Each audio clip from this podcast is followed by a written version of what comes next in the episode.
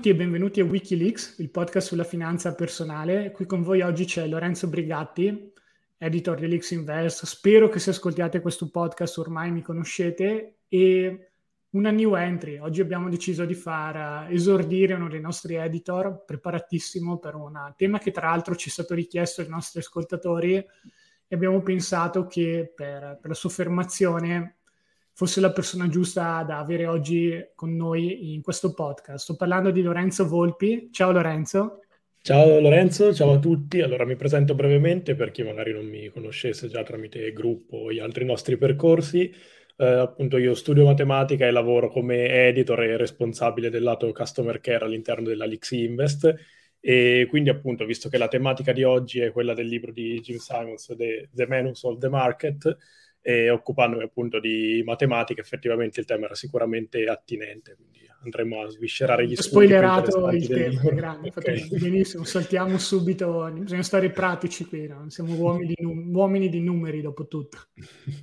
E questo tema ci è stato richiesto The Man Who Solved the Market, per chi non, non masticasse l'inglese, è l'uomo che ha risolto il mercato. E dire solve the market in inglese è un'espressione che si utilizza quando si parla di Uh, riuscire a fare molto meglio del mercato. Abbiamo fatto un vecchio podcast io e Luca dove spieghiamo un po' meglio questo concetto perché proprio le primissime armi per non rispiegarlo di nuovo vi consiglio di ascoltare quello. Se vogliamo ipersemplificarlo diciamo che una persona, un investitore che batte il mercato mette i soldi nel mercato finanziario e ne tira fuori molti di più, fa un sacco di soldi. Questo è un po' il concetto di battere il mercato proprio spiegato come lo spieghereste a un bambino di 5 anni, su cosa è esattamente un mercato, perché è così difficile batterlo, eccetera, eccetera, podcast dedicato. Simons però a quanto pare ci è riuscito e è stato un po' un, diciamo così, un evento inaspettato perché non è esattamente la, la persona che uno si sarebbe aspettato finisse effettivamente per fare meglio di tanti professionisti nel mondo della finanza con un'educazione molto più tradizionale.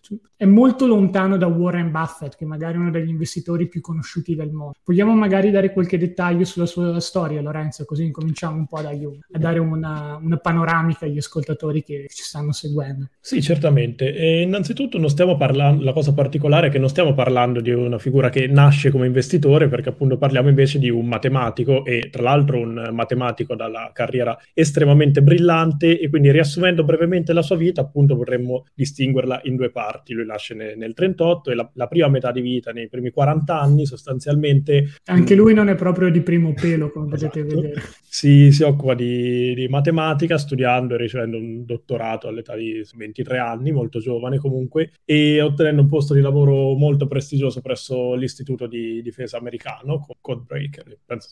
E che poi abbandona dopo, dopo, alcuni anni per alcune divergenze, diciamo, ideologiche, per questioni della guerra in Vietnam, eccetera, e a quel punto si ritrova eh, professore di matematica alla Stony Brook University e quindi dirige un intero dipartimento di matematica e pubblica verso i 35-36 anni, assieme a un altro matematico, un risultato mh, rivoluzionario per la prima metà del Novecento nel, nel, mondo della geometria. Quindi appunto parliamo Sembra di... Sembra che stiamo parlando di un'altra persona. Esatto. come ha fatto quest'uomo a investire? Cosa l'ha portato lì? E dopo, dopo i primi 40 anni, appunto, eh, decide di cambiare, cambiare, settore, cambiare completamente. Crisi quindi, di mezza età. Esatto. Non si, non si, accontenta di aver, non dico rivoluzionato, ma comunque contribuito enormemente al mondo della matematica nel Novecento, ma inizia a sentire la necessità di primeggiare in altri ambiti, oltre che essere particolarmente allettato anche ecco, dalle possibilità maggiori di proprio, guadagno economico. Uno dei primi driver che effettivamente la l'ha spinto a, a cambiare carriera,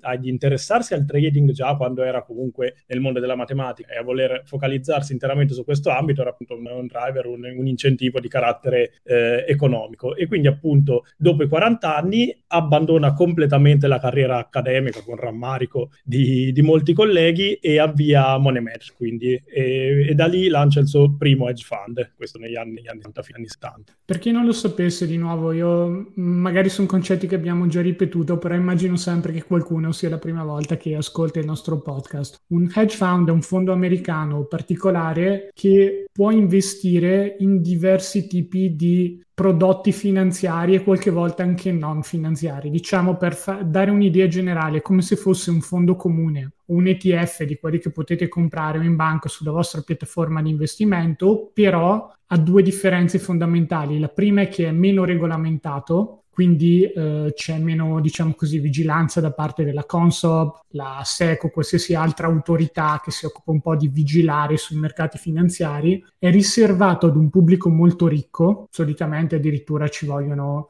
mi pare c- dai 50 milioni ai 500 milioni di dollari solo per poter entrare, avere il privilegio di investire in questo tipo di fondi e come terza cosa può investire anche in asset un po' più particolari, magari più liquidi, cioè capitare che investe in immobili, qualche hedge fund adesso investe in criptovalute, ci sono un po' mille possibilità, mille strategie, eccetera. Quindi per uh, chi vuole, diciamo così, investire in hedge fund in Italia, vi anticipo già che non si può a meno che non siate milionari o comunque non vivete in Italia, però dall'altro lato in America chi vuole eh, cercare di, diciamo così, avere una carriera nel mondo degli investimenti e massimizzare i suoi guadagni, solitamente segnale capacità apre un hedge fund. Questo è quello che ha fatto Simmons, Simmons e non era un hedge fund poco costoso. Eh, vogliamo parlare un po' di questo, che è uno di quegli aspetti, secondo me, più interessanti in assoluto è stato come Simmons ha costruito la sua ricchezza e è stato uno di quei casi in cui doveva essere un campanello d'allarme invece poi si è rivelato essere un non problema. Vero, sì. Allora, eh, appunto, la prima parte di vita sembra abbastanza eh, lontana appunto da tutto quello che è il mondo finanziario degli investimenti, ma qui appunto avviene la, la rivoluzione perché poi nel, poco più avanti, nel 1988, lancia il fondo Medallion, che è appunto il fondo eh, storico che ha raggiunto quei record di rendimento di cui parleremo ade- adesso stesso che menzionati sono qualcosa di impressionante, non solo per la, la mole di risultati eh, assurdi che vedremo ora, ma soprattutto anche per la durata nel tempo, perché stiamo analizzando un orizzonte trentennale, quindi dal 1988, mh, anno del lancio, fino al 2018, i rendimenti sono stati veramente qualcosa di clamoroso. Il rendimento medio lordo annuo è stato del 66,1%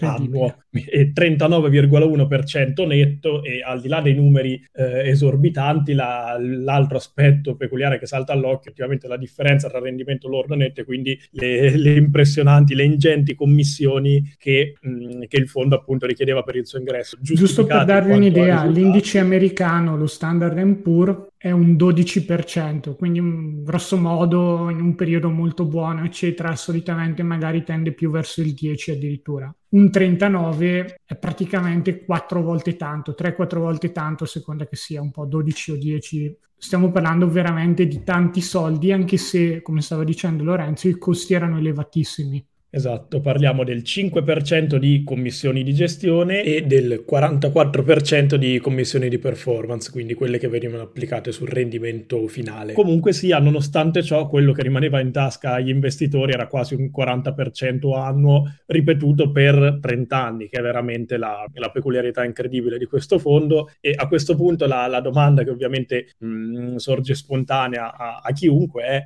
come, come, abbia fatto, come abbia fatto a raggiungere risultati simili. E come dicevamo prima, appunto, non, non si è trattato di un esperto de, del mondo della finanza, ma soprattutto non lo era né lui né i collaboratori che ha assunto. Quindi quello che ha fatto ehm, con Renaissance è sostanzialmente costruire un team di mh, persone straordinariamente competenti, quasi tutti PhD, dottorati delle, delle migliori scuole, università americane, appartenenti però al mondo scientifico, in particolare al mondo della matematica e della fisica, principalmente matematici, fisici e ingegneri all'interno del team. E quello che hanno fatto in tutti questi anni è stato costruire dei, dei modelli che effettivamente riuscissero a trarre vantaggio dalle inefficienze del mercato. Quindi non era interessante tanto il, um, il dato sottostante delle, delle, aziende, dell'economia o della, della, situazione macroeconomica generale, ma appunto l'obiettivo era quello di raccogliere e collezionare più dati possibili in modo da individuare dei pattern e delle tendenze sul mercato e riuscire da ciò a beneficiarne. Quindi l'interesse è stato puramente dal lato scientifico, statistico, informatico della, della faccenda. E quindi... Da notare che questi pattern mh, delle volte addirittura non riuscivano neppure ad essere spiegati. Erano una roba del tipo, di nuovo semplificando e facendo un esempio. Se esce il sole a New York uh, il tal giorno è più probabile che questa o questa azione abbia un trend leggermente positivo, questo o quel prodotto finanziario, ma non, non c'era nessuna ragione vera dietro cui, eh, per cui questo succedeva. Molto semplicemente, però, veniva al limite, se, diciamo così, Simmons e i suoi si limitavano a osservare questo pattern, valutavano quanto spesso questo pattern si ripetesse, quando si ripeteva un numero sufficiente di volte, cominciavano ad investire, a speculare, vogliamo essere più precisi, di conseguenza. Esatto, quindi l'unico interesse non era tanto spiegare perché certe correlazioni accadessero, certi fenomeni accadessero, anche perché non, non, è effettivamente facile, cioè non esiste una correlazione causa-effetto diretta e facilmente spiegabile. L'importante era la presenza di una rilevanza statistica tale che facesse dire loro, ok, c'è una sufficiente probabilità di successo in questa operazione. Infatti dovevano essere, dovevano azzeccare il 51% delle volte, dicevano loro per la bastava essere in vantaggio e operando su tanti tante piccole operazioni di breve termine, anche questo lieve vantaggio poi effettivamente si traduceva nella, nel guadagno finale, lo, è lo schema sostanzialmente dei, dei casino di fatto, quindi riuscire ad avere un piccolo vantaggio su un grande numero di, di attività. Ed è, che, ed è quello che hanno fatto sostanzialmente. A questo punto uno si potrebbe chiedere, ah che bravi, hanno scoperto che basta avere il 51% o più di possibilità per avere successo, quando si investe sui mercati finanziari facendo un determinato tipo di attività speculativa, lo faccio anch'io. Dov'è il problema?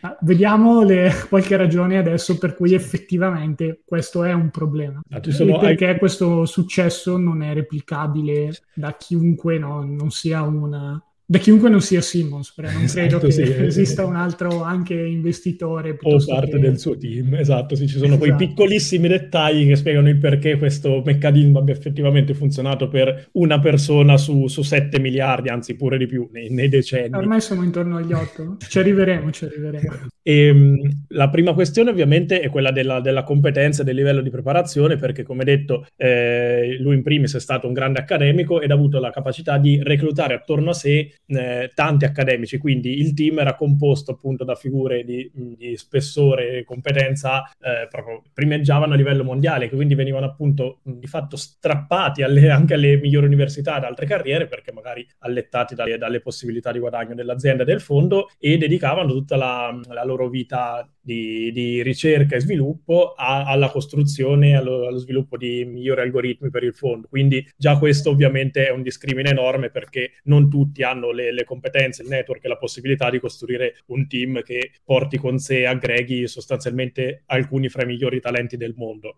Io aggiungerei, già che ci siamo e stiamo parlando di costruzione del team, anche la gestione del team. Chi prende un dottorato o comunque un dottore che ha anni e anni di carriera universitaria, anni e anni di studio alle spalle, non è esattamente una persona solitamente con un piccolo ego, una persona che ha dovuto affermarsi, fare tanta fatica, eccetera.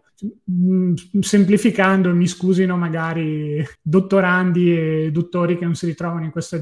in questa descrizione, è più probabile che chi faccia questo tipo di percorso lo completi ed abbia successo abbia un ego un po' più grande rispetto a chi magari boh, lavora per il benzinaio, si fa un po' i fatti suoi, con tutto il rispetto per i benzinai ovviamente di nuovo. Però quando si prendono tante di queste persone, delle personalità molto forti, con una, un ego e la voglia di emergere l'uno sopra l'altro, la vera sfida non è tanto, diciamo così, Uh, trovarli, cioè, o meglio, quella è già una bella sfida, ma la sfida ancora più grande è riuscire a convincerli e farli collaborare nel modo più fruttuoso possibile per l'organizzazione di cui fanno parte. È un po' l'equivalente della squadra di calcio piena di talento, se però i giocatori nello spogliatoio non si sopportano non riusciranno mai a vincere nulla. Vero, sì. E oltre a ciò, oltre al discorso appunto giustissimo che fai, c'è anche la questione di mettere da parte il proprio Diego, quindi non, non cercare di mh, monopolizzare il tutto, ma appunto riconoscere che l'unico modo per effettivamente primeggiare in ambito imprenditoriale o di investimento, che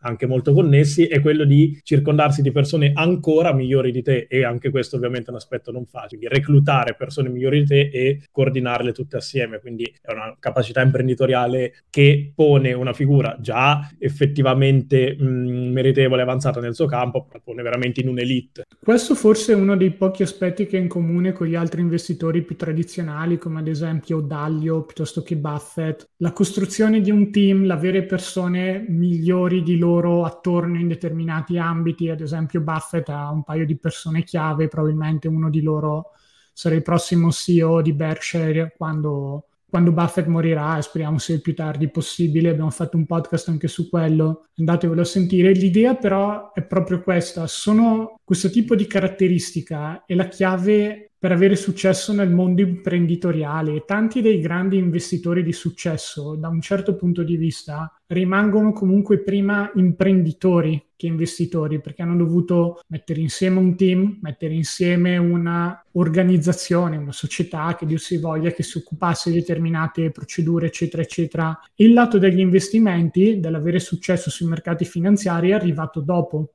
sì, esatto. E ehm, infatti nel caso, nel caso di Simons questo, questo, aspetto è probabilmente ancora più marcato perché parliamo di una figura che non, ha, non aveva e non ha tuttora una reale competenza nel mondo degli investimenti, quindi sicuramente per primeggiare in un campo in cui di fatto non è un esperto deve avere competenze veramente specifiche, specializzate, profonde altrove e sicuramente il lato, il lato imprenditoriale è uno, è uno di questi aspetti. Assolutamente, già che un'altra cosa secondo me interessante quando stavamo parlando di tanti piccoli scambi su cui si cerca di avere il 51% o superiore di possibilità di successo. Quando si parla di questa situazione particolare, una delle ragioni per cui un piccolo investitore o anche trader fai da te non è in grado di replicare questo tipo di strategia se non assumendosi un rischio enorme è la mancata utilizzazione della leva. La leva è questo principio la leva è assimilabile al debito nel, nei mercati finanziari, un, mo- un, modo molto semplice per dire ok, quando compro un prodotto finanziario e vado in leva, ne compro più di quello che mi posso permettere e poi se il prodotto finanziario che ho comprato va bene, mi porto a casa un rendimento moltiplicato. Se va male, mi porto a casa invece un rendimento negativo moltiplicato. E quindi, da questo punto di vista, è uno degli elementi più pericolosi quando si parla del lato finanziario per i piccoli investitori o anche speculatori, perché un paio di decisioni sbagliate rischiano effettivamente di far saltare per aria un conto di trading oppure peggio ancora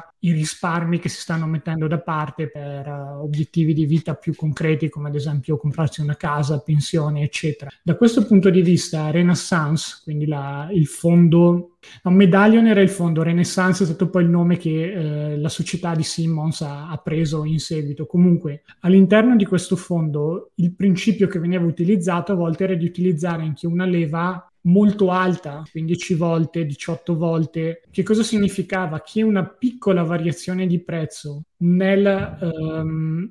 nella direzione non considerata, quindi quando magari si scommetteva che un'azione salisse del 2%, se questa azione invece fosse scesa del 4 o 5%, con una leva a 20, questo poteva voler dire azzerare il capitale. Quindi ci deve essere dietro un sistema di gestione del rischio ferreo che Simmons aveva introdotto nei suoi algoritmi ma non è assolutamente pensabile che un piccolo, anche speculatore che è convinto di sapere un po' tutto della vita è a casa con il suo Acer, dico sempre io, no, non che voglia male agli Acer, è stato il mio primo computer ma non è dei più performanti, però a casa fare due clic si convince che anche andando in leva pesantemente non gli succederà nulla. Questo è assolutamente sbagliato. La leva è un po' il fuoco del mondo finanziario e può essere utilizzata con profitto solo dai professionisti e anche in quei casi può rischiare di saltare tutto per aria, come ad esempio nel caso di Long Term Capital Model. Vuoi, ho visto che l'avevi segnato nelle note, non so se vuoi parlarne un po' tu di, di, questo, perché se era partito da premesse interessanti, però è finito in modo un po' più tragico rispetto al, a Medallion, Renaissance e Simmons. Esatto, sì, perché mh, le, le, analogie sono abbastanza, abbastanza, palesi, perché anche in quel caso il, um, l'obiettivo del fondo era quello di guadagnare tramite operazioni di arbitraggio, cioè appunto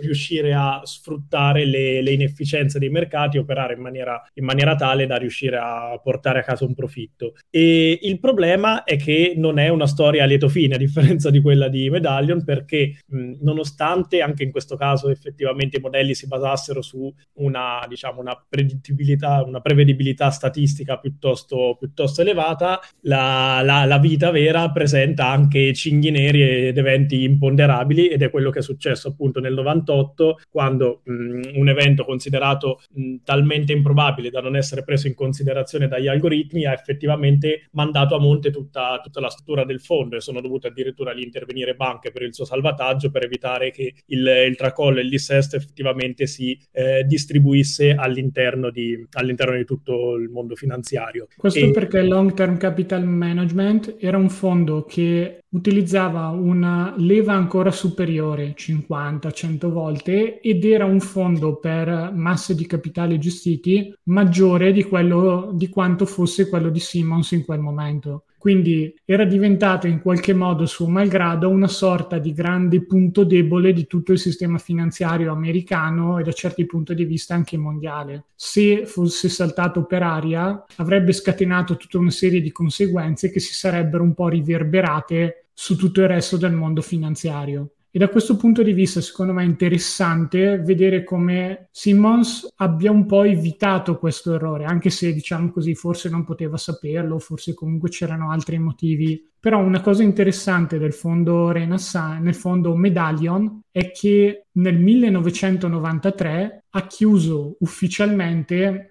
gli accessi per chiunque fosse un nuovo investitore. Quindi di un fondo come Long Term Capital Management che era sempre ben contento di portarsi a casa nuovo capitale da poter investire, da mettere in leva in modo, come abbiamo visto, troppo poco prudente. Simmons in qualche modo aveva voluto evitare questo tipo di situazione utilizzando un capitale inferiore da investire per evitare che l- una combinazione di leva eccessiva e capitale troppo grande andasse effettivamente a mettere nei casini non solo il fondo in sé, ma un po' tutto l'ecosistema in cui si trovava ad operare. Il secondo motivo è anche in realtà più prosaico, si erano accorti perlomeno all'inizio che oltre un, c- una certa massa il fondo non era in, gli algoritmi non erano in grado di portare a casa un guadagno a sufficienza e quindi hanno preferito rimanere piccoli. Piccoli tra virgolette perché poi come abbiamo visto con il ritmo di crescita che hanno avuto sono in qualche modo riusciti ad andare oltre questa limitazione, ma l'hanno fatto sempre comunque con un certo livello di gradualità e non come fanno tanti fondi che a un certo punto diventano super famosi fanno entrare un sacco di soldi e poi non sanno più dove metterli questi soldi. È una un po' delle caratteristiche dei fondi a gestione attiva. Quelli che hanno più successo, il loro successo può diventare la prima causa del loro insuccesso successivo perché hanno troppi soldi e non sanno più dove metterli. Quindi c'è un po' questo meccanismo interessante e Simmons da questo punto di vista è stato bravo ad evitare una situazione di questo tipo con il fondo Medallion. Esatto, sì, poi un'altra capacità veramente interessante e peculiare che hanno avuto e che si coglie in particolare ecco, leggendo il libro è la capacità, potremmo definirla, di autocorrezione, comunque di correzione in corso d'opera, quindi non non hanno mai creduto nel, nell'infallibilità dei loro modelli, si sono sempre resi conto che erano effettivamente delle previsioni di carattere statistico, eh, matematico, che avevano un certo grado di fallibilità e nel tempo potevano quindi essere invalidate ed avevano bisogno di revisione e modifica. Quindi da questo punto di vista c'è stato un lavoro a tratti quasi ossessivo ogni, ogni qualvolta il fondo andasse in perdita o tendesse alle perdite nel, nel, capire cosa non andasse e effettivamente nel riuscire a mitigare il grado di rischio. E questo appunto si è tradotto anche fatto un utilizzo ridotto della, della leva rispetto all'LCM, ma mh, anche in altri aspetti, cioè la scelta ad esempio di non, non affrontare mercati che non conoscevano abbastanza bene o attendere per mercati che sembravano anche profittevoli e interessanti interessanti, ma sui quali non avevano abbastanza riscontri. Ad esempio, per anni mh, Renaissance con Medallion è stata molto lontana dal, dal, mercato azionario, perché rispetto ad altri come il mercato valutario, eccetera, mh, non riuscivano a trovare al suo interno gli stessi pattern, le stesse ricorrenze che effettivamente dessero una certa, una certa garanzia di, cioè garanzia no, però comunque una buona, sufficiente probabilità di guadagno. Quindi per anni non hanno eh, scalato, aumentato la dimensione del fondo passando al mercato azionario, nonostante ovviamente i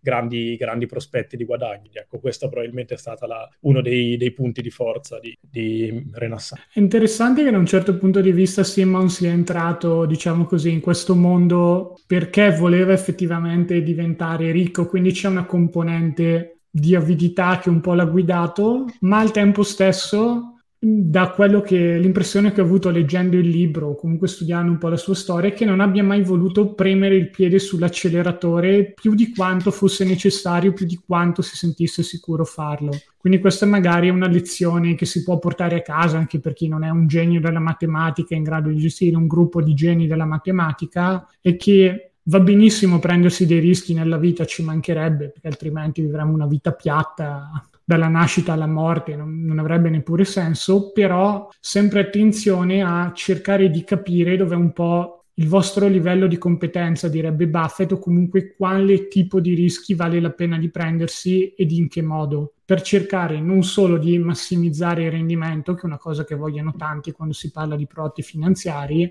ma anche nel fare attenzione a gestire potenziali discese, errori e situazioni di questo tipo. Infatti una cosa che hai scritto tu nella, nella scaletta che ho che qui di fronte secondo me è molto molto vera, sempre relativa un po' agli scambi molto frequenti, sempre perché solo questo elemento è una delle ragioni per cui un piccolo investitore non può farlo, non può replicare in modo, diciamo così, anche solo lontanamente profittevole lo stesso sistema, è l'activity bias. Quando si comincia a fare questo tipo di operazioni su base continuativa, può arrivare a un certo punto la sensazione che si debba sempre stare a seguire i mercati, si debba sempre fare qualcosa. Se non si sta facendo qualcosa, si rischia di commettere un errore e questa strategia che ha funzionato per Simmons in modo automatizzato, perché costruita con algoritmi molto sofisticati, eccetera, se viene traslata nella vita reale di una professionista qualsiasi che non sia magari un trader, un professionista della finanza, ma uno che fa il medico piuttosto che l'ingegnere o qualsiasi altro tipo di professione, si rivela deleteria,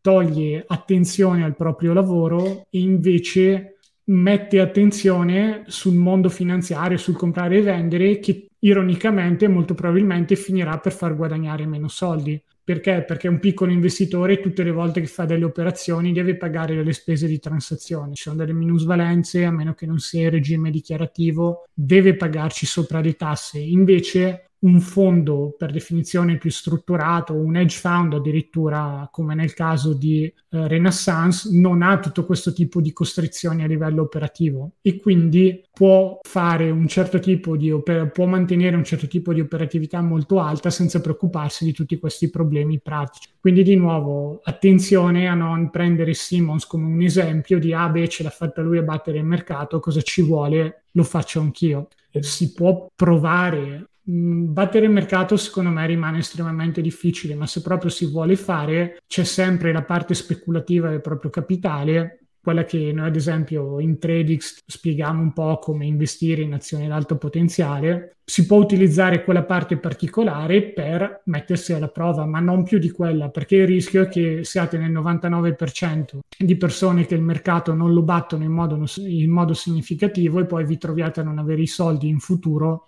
per gli obiettivi che contano davvero per voi, pensione, figlio, l'educazione di un figlio, eccetera, qualsiasi cosa. Esatto, sì, e poi la questione, la questione principale che emerge da questi raffronti è il fatto che rispetto ai grandi hedge fund, ai grandi investitori, ai grandi imprenditori di cui parliamo, l'investitore, il risparmiatore individuale, il piccolo risparmiatore, dove piccolo si intende generico qualsiasi, perché rispetto ovviamente a colossi da miliardi e miliardi, chiunque è un piccolo investitore, appunto la consapevolezza da prendere è proprio quella di giocare ad una altro gioco e quindi quello che effettivamente è utile imparare da queste biografie, da queste storie, da questi aspetti non è tanto la loro operatività perché non è replicabile, ma sono i, i principi che li hanno portati al successo, la loro capacità imprenditoriale, la loro, capace, la loro capacità di vedere in anticipo alcuni trend del futuro. Questi sono, sono i veri asset che si possono cercare di mh, emulare e quanto possibile prendere da, da loro, ma a livello di operatività non c'è assolutamente niente da imparare da loro e per quanto possa sembrare sembrare assurdo come aspetto, però è così. Perché si può hanno... imparare di più da Buffett praticamente. Cioè, almeno esatto. Buffett qualcosa lo dice poi su strategie datate. Warren Buffett le raccontava in modo molto semplice, ma in realtà c'è poi dietro uno studio molto più approfondito. Ma è qualcosa che un investitore può leggere e dice: Ah, beh, compro un'azione che costa poco rispetto agli utili, boh, ha senso, però qui il livello di complessità è salito di almeno 10 se non 100 volte tanto, non è un qualcosa di comprensibile e non si può neanche semplificare a sufficienza tanto da renderlo comprensibile. Vero, e soprattutto la, la, complessità di questo mondo sta aumentando in maniera progressiva, in maniera esponenziale anno dopo anno. Non dimentichiamoci che appunto anche gli investitori che stiamo analizzando e di cui abbiamo parlato, eh, sia, sia, in questo podcast che in passato, appunto hanno iniziato la loro attività decenni fa in un mondo comunque mh, meno, da, meno, saturo di informazioni, sicuramente anche questo aspetto va, va assolutamente preso in considerazione, cioè andare a caccia di asimmetria informativa come poteva fare Renaissance 40 anni fa è diverso rispetto, rispetto a farlo oggi.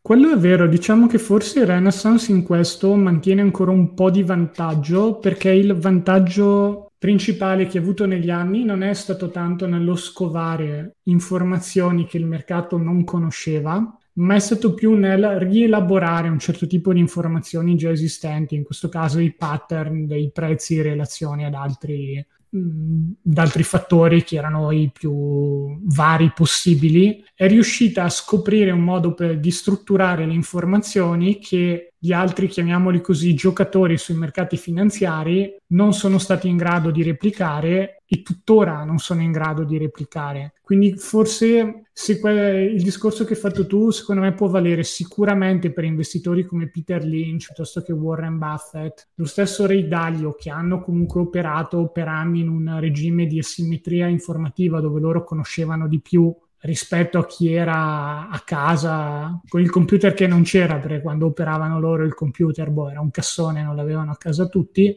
Invece Renaissance sta comunque ottenendo dei buoni risultati anche nell'ultimo periodo, o meglio Medallion sta, ritene- sta ottenendo risultati nell'ultimo periodo, nonostante oggi con internet ci sia molto sia molto più facile avere accesso a un sacco di informazioni. Da notare però che quando invece si parla di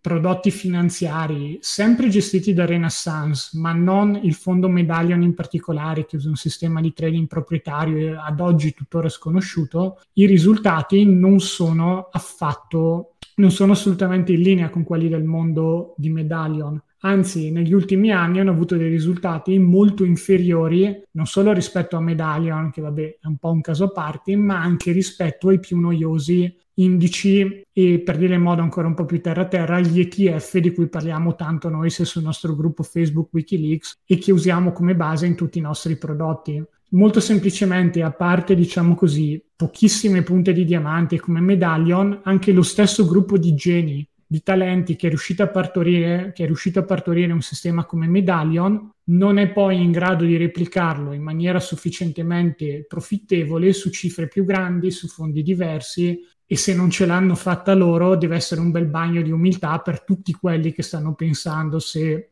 battere il mercato si può fare in modo piuttosto semplice, semplicemente stando seduti a casa e facendo clic clic e leggendo qualche forum online. Esatto, sì, e poi la questione, la questione, interessante da sottolineare è che, appunto, essendo stati loro dei precursori, quello che succede poi è che, sebbene le loro strategie non siano ancora tutt'oggi, eh, tutt'oggi state insomma, svelate, perché c'è un livello di, di, segretezza intorno veramente notevole, torneremo anche su questo, ma mh, comunque sia il principio è stato adottato anche da altri, cioè il mondo della finanza quantitativa effettivamente è nato e si è espanso a seguito di, a seguito di quei decenni ed oggi occupa una parte molto importante della della, della gestione attiva dei, dei, fondi e degli hedge fund. E quindi essendo diventato appannaggio comunque di molti, ovviamente sempre elite e team di ricercatori, però non solo di una piccolissima nicchia, la competitività è ancora più alta e per questo motivo emergeranno ed emergono sempre meno vincitori anche da questo aspetto qui, perché sebbene sia stato qualcosa di estremamente funzionante quando negli anni 90 c'era un solo team d'elite di matematici e ricercatori che si occupava di modelli statistici e predittivi, quando i team team diventano numerosi e eh, di, di, competenza simile, appunto la competizione si fa serrata e per, per battere il, il, mercato bisogna appunto sovraperformare quest'altro gruppo di, di pari e la questione diventa sem- sempre più complessa e quindi anche fondi, hedge fund che sono riusciti magari a dominare il,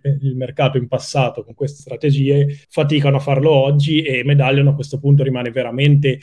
un caso unico nel mondo, nel mondo degli investimenti finanziari. Ad oggi è irripetibile direi, perché non, non, mi pare che ci siano altri fondi sia che sfruttino questi principi che, che, altri tipi di fondi che abbiano un rendimento del genere magari non su 30 anni, ma anche solo su 10 anni, sono veramente, non c'è quasi nulla con un rendimento di questo tipo. E quindi è una dimostrazione ancora ulteriore dell'unicità di questo tipo di situazioni. Esatto, e l'aspetto appunto che caratterizza più di tutte, più di tutte il fondo Medallion e in generale Renaissance, quello che citavamo prima, cioè la, la segretezza di tutto quello che avviene effettivamente al, al suo interno. Difatti anche l'autore stesso del libro parla di quanto sia stato difficile difficile scrivere il libro perché era difficile reperire informazioni, è difficile intervistare Simons, è difficile intervistare i suoi collaboratori, è stato impossibile, lo è tuttora, estrapolare informazioni sulle loro tecniche di investimento. Effettivamente tutti coloro che hanno lavorato o lavorano all'interno di Renaissance hanno dei, dei patti eh, severissimi di diciamo, non, non divulgazione della, della, proprietà intellettuale e questo Sono è stato... stata mi pare con, con due che avevano lasciato Renaissance Sans per aprire la, la loro società di, di, nuovo. Quantum trading c'erano state delle cause che si erano trascinate per anni anche se non avevano portato via l'algoritmo proprietario ma solo perché semplicemente avevano deciso di operare nello stesso settore con un algoritmo loro. Quindi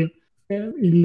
è una situazione ancora più mh, spinta rispetto ad altri settori dove c'è, diciamo così, un po' più di ricambio, qualcuno può andare a lavorare per una società piuttosto che un'altra, eccetera. Una delle cose che Simmons ha sempre voluto evitare è stato questo tipo di turnover, questo tipo di um, vai e vieni che prima o poi avrebbe portato a rivelare quello che era il principale asse della società, che era l'algoritmo proprietario. Esatto, sì, però questo ovviamente ha creato anche dei, dei problemi perché si creavano situazioni in cui anche eh, licenziare un dipendente, un collaboratore, era una scelta molto difficile, molto sofferta, quindi anche se avessero avuto a che fare con una persona che creava grattacapi e problemi all'interno dell'azienda, come è successo, prima di mandarlo via dovevano pensarci non due, ma tre o quattro volte perché portava, avrebbe comunque potuto portare con sé, portare via con sé pezzi pezzi importanti di proprietà intellettuale di cui poi sarebbe stato anche difficile dimostrare l'effettivo, l'effettivo furto. E questo ha creato una realtà aziendale da un certo punto di vista particolare e peculiare in, in positivo, perché l'ambiente all'interno dell'azienda, da quello che riferiscono, era estremamente aperto agli scambi, quindi tutti avevano accesso a tutti i tipi di informazioni. Però al contrario estremamente chiuso al di fuori perché tutto quello che circolava all'interno del mondo di Renaissance non doveva in alcun modo, in alcun modo uscire, però tutelare una proprietà intellettuale così delicata e soprattutto così mh, potente nel momento in cui viene divulgata è effettivamente un lavoro difficile che non appena il resto del mercato fosse riuscito o riuscirà a scoprire qualcosa poi cercherà di sfruttarlo a suo vantaggio e annullerà effettivamente i benefici di, di questo algoritmo ovviamente. Esatto, un altro di quegli aspetti per cui cui ma se pensate di essere tanto bravi a copiare Simmons, questo è un altro di quei fattori che dovreste essere in grado di copiare, tra virgolette. Una volta che avete trovato l'algoritmo vincente, poi tenerlo nascosto a tutto il mondo, che se ci pensate è il contrario di quello che fanno tanti magari trader più, piuttosto che truffatori veri e propri quando vogliono uh, vendervi il corso con l'algoritmo di trading proprietario che vi fa fare i soldi in automatico e amenità di questo tipo chi è riuscito davvero a farci soldi, Simmons, queste cose non le ha vendute per 50-100 eh, euro di videocorso. Come fare trading sulle commodities che qualsiasi altra cosa. Se le ha tenute per sé, le ha messe in pratica su base continuativa ed è diventato un, uomo molto molto ricco. Esatto, sì, proprio ad un certo punto l'obiettivo suo era quello di rimanere nell'ombra, quindi il fatto che rispetto anche ad altri hedge fund e gestori di hedge fund loro non venissero decantati e raccontati per tanto tempo era effettivamente un aspetto che viene ricercato in controtendenza a molte altre, molte altre figure di successo, non solo nel mondo dell'investimento e nell'imprenditoria, che al contrario ricercano anche una certa attiva copertura mediatica, per lui era ed è tuttora, ed è tuttora l'opposto, si sottopone a poche, poche interviste, poche, pochi interventi, insomma pubblico, un TED Talk particolare, ma no, molto, una figura estremamente ecco, riservata da questo punto di vista. E in tutto questo stavo guardando velocemente quanto è il suo patrimonio netto, che in questo caso può dare un po' un'idea dell'indicazione di quanto sia stato di successo come gestore di investimenti, è un patrimonio di 25 miliardi di dollari contro i 20 di Dalio, che è molto molto più conosciuto, ad esempio. Esatto, sì, effettivamente è abbastanza anomalo pensare che una figura di questo tipo con un patrimonio del genere sia effettivamente, no, non dico sconosciuto perché ecco, chi è, sia un addetto ai lavori o comunque un po' curioso all'interno del mondo della finanza lo conosce, però sicuramente non è una celebrità a livello di altri. Ecco. Eh, non è su Twitter a raccontare tutti i giorni. esatto. Neanche Dalio così tanto su Twitter, dai. Però vabbè, quella è un po' un, un'altra storia. Allora, sto guardando se abbiamo detto tutto oppure se c'è qualcosina extra di interessante che abbiamo lasciato fuori che vale la pena citare prima di chiudere il podcast. Mi viene, okay, mi viene in mente un aspetto che effettivamente non abbiamo ancora menzionato, che probabilmente può essere uno spunto interessante in effetti anche per il risparmiatore e l'investitore individuale, cioè il fatto che mh, anche all'interno di Renaissance e tutta la gestione degli hedge fund non siano stati immuni effettivamente al, all'effetto dell'emotività, perché sebbene i risultati e i ritorni siano stati straordinari e positivi praticamente ogni anno, se non sbaglio, solo nel 1990 non hanno ottenuto un rendimento positivo, agli inizi e poi l'hanno, l'hanno corretto eh, all'istante. Controllo un attimo, sì, nel 1900, no, nell'89 il ritorno al netto degli, degli investimenti fu del meno 4%. Comunque il, re, il, rendimento lordo era positivo, l'1% dopo con le commissioni si è alzato, però questo è stato l'unico downside in 30 anni. Però dicevo, nonostante... Qualsiasi siano stati i mercati che salissero, scendessero, il fatto che avessero questi trading così veloci li faceva essere a un certo punto di vista agnostici al mercato, non importava tanto se il mercato salisse o scendesse, perché dove andavano a fare i soldi loro erano queste micro operazioni e quindi sono riusciti a fare i soldi anche nel 2007, 2008, tutti questi periodi di maretta finanziaria. Per loro era un altro giorno di lavoro esattamente come tutti gli altri. Esatto, e nonostante quindi appunto già fosse una situazione praticamente anomala, cioè solo guadagni senza ribassi quasi, cioè la situazione ideale di ogni investitore, anche loro non sono, non sono appunto stati immuni dalla, dalla tentazione de, dell'intervento umano e dall'impatto dell'emotività nei momenti anche intraannuali di ribasso oppure nei momenti in cui si paventava una crisi o si presentava effettivamente una crisi. Questo aspetto che fa riflettere molto perché dopo aver costruito un team con algoritmi che operando in automatico riescono praticamente sempre a battere il mercato. Nonostante tutto ciò, nei momenti di difficoltà si rischia comunque di non sentirsi abbastanza in controllo e di lasciarsi prevaricare dalla, dalla, paura e quindi cercare di intervenire, che con molta probabilità farà più danni rispetto a lasciare operare un algoritmo che si è rivelato così efficiente nel tempo. Quindi, se in questo... su questo c'è un po' di alone di mistero, perché a quanto pare sia nel 2000 che nel 2007, che sono stati un po' due periodi, diciamo così, molto movimentati, ci sono state due occasioni in cui Simon stesso ha deciso di Uh, rifiutare quello che diceva l'algoritmo e di impostare de- le operazioni di trading fatte in modo diverso. Alla fine, con il senno di poi, sembra che sia stata la scelta giusta, però in realtà non, è interessante perché da un certo punto di vista non sapremo mai sì, cosa sarebbe successo se il sistema fosse andato avanti completamente automatizzato. Esatto, e quindi sicuramente è riuscito quantomeno a, a limitare i danni o comunque ottenere ottimi risultati anche da questo punto di vista, però non, non, abbiamo effettivamente un benchmark di riferimento, cioè come sarebbe andata se l'algoritmo avesse continuato per i fatti suoi. L'aspetto comunque rilevante è il fatto che anche una figura, anche una situazione del genere non, non rendono immuni all, all'impatto dell'emotività sugli investimenti. Questa è veramente una lezione che si può portare a casa ogni investitore che ha una situazione ben più mh, no, normale in termini di patrimonio ben più normale anche in termini di oscillazioni dei mercati, che purtroppo, o per fortuna, questa è la caratteristica dei mercati, chiunque investe si troverà a fronteggiare ribassi e appunto se non è immune all'emotività un, un gestore di hedge fund in una situazione simile, fi, simile figuriamoci ecco, l'investitore, l'investitore privato. Che vede i risparmi di una vita che stanno sparendo, dice cosa sta succedendo, ho fatto le scelte giuste. Esatto, e questo sottolinea come sempre l'importanza di una strategia e quindi non ritrovarsi al momento dei ribassi e porsi la domanda cosa faccio adesso, intervengo, non intervengo, vendo, compro di più, lascio tutto com'è. Sono decisioni appunto che vanno prese in anticipo per evitare situazioni di, di panico che veramente queste caratterizzano tutti e 7 miliardi di persone sul pianeta, inclusi i gestori di hedge fund miliardari. Soprattutto loro che se prendono le decisioni sbagliate perdono il lavoro, perdono la reputazione, un disastro dietro l'altro. Ovviamente sì, moltiplicandosi i patrimoni anche le responsabilità diventano differenti. Ok,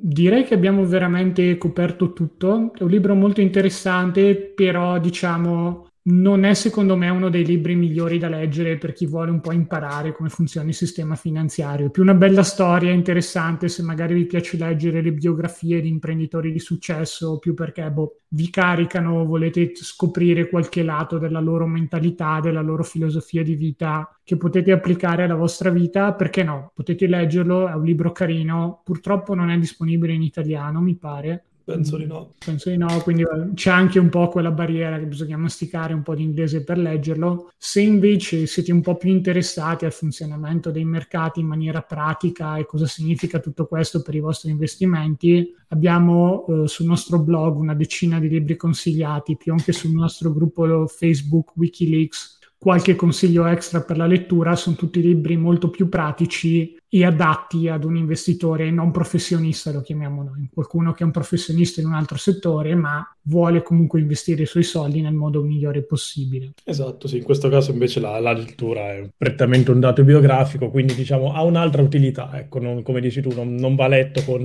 con l'ambizione di mh, scoprire effettivamente qualcosa più sul funzionamento dei mercati, però proprio per leggere la storia sia di un, di un grandissimo investitore imprenditore, sia anche di molti dei, dei collaboratori che hanno ruotato portato attorno a lui perché effettivamente nel libro si lascia molto spazio anche a, a figure, figure diverse dal protagonista. Da questo punto di vista il, il lavoro fatto è stato molto interessante perché vista la, la privacy e la, la segretezza attorno, attorno, alla sua vita, raccogliere comunque dati biografici così ampi e riuscire a ricostruire la sua carriera è effettivamente un lavoro, un lavoro encomiabile e che comunque offre molti spunti da un punto di vista mh, imprenditoriale, di carriera e di decisionale. E toglie un po' anche il concetto del genio solitario solitario. Che esatto, sì, su sì. tanti inve- imprenditori, anche lo stesso Steve Jobs, tutti convinti che sia un po', siano figure mitologiche, in realtà hanno avuto dietro soci piuttosto che team di collaboratori, successori e tutto l'impianto, nell'impianto che hanno creato c'erano dei professionisti e senza alcuni di questi professionisti, di queste figure chiave, non sarebbero riusciti ad avere lo stesso successo che hanno avuto poi nella, nella, loro vita. Esatto, sì, certi testi aiutano anche magari a togliere un po' della mitizzazione attorno a certe figure, certi risultati. Effettivamente leggendo il libro si capisce bene perché un'attività come quella di Simons non sia facilmente, non sia facilmente replicabile, sia quasi impossibile da replicare. Eh, per chi volesse provare lo, lo faccia e poi ci scriva a staff.lixinvest.com come va, noi lo sconsigliamo, però se qualcuno vuole provare sono sempre curioso di sapere come è andato. Perfetto, direi che per oggi è tutto. Ti ringrazio molto per questa chiacchierata, Lorenzo. Super preparato e sono sicuro che i nostri ascoltatori sentiranno ancora parlare di te molto a lungo. Grazie, volentieri, ovviamente. Eh, ormai, ormai, manca solo Luca nel podcast, siamo, siamo sempre noi. Vero, vero. E come ultimissima cosa vi invito, se non l'avete già fatto, a iscrivervi al nostro gruppo Facebook Wikileaks Finanza Personale, dove tutti i giorni eh, io, Lorenzo, oppure Luca o un altro dei nostri editor posta un po' qualche commento a notizie del giorno, piuttosto che commenti un po' più generali su quello che sta succedendo, qual è la giusta mentalità che un investitore deve avere. Venite pure lì se vi interessa un po' tutto il mondo della finanza personale e se invece volete proporre qualche argomento da trattare eh, durante i podcast, scriveteci a staff.lixinvest.com, mettete podcast nel, nel, titolo della mail così sappiamo di, di, cosa state parlando e scriveteci pure cosa vi piacerebbe vedere trattato in questo podcast. Esatto, questo è un perfetto esempio. giudizio poi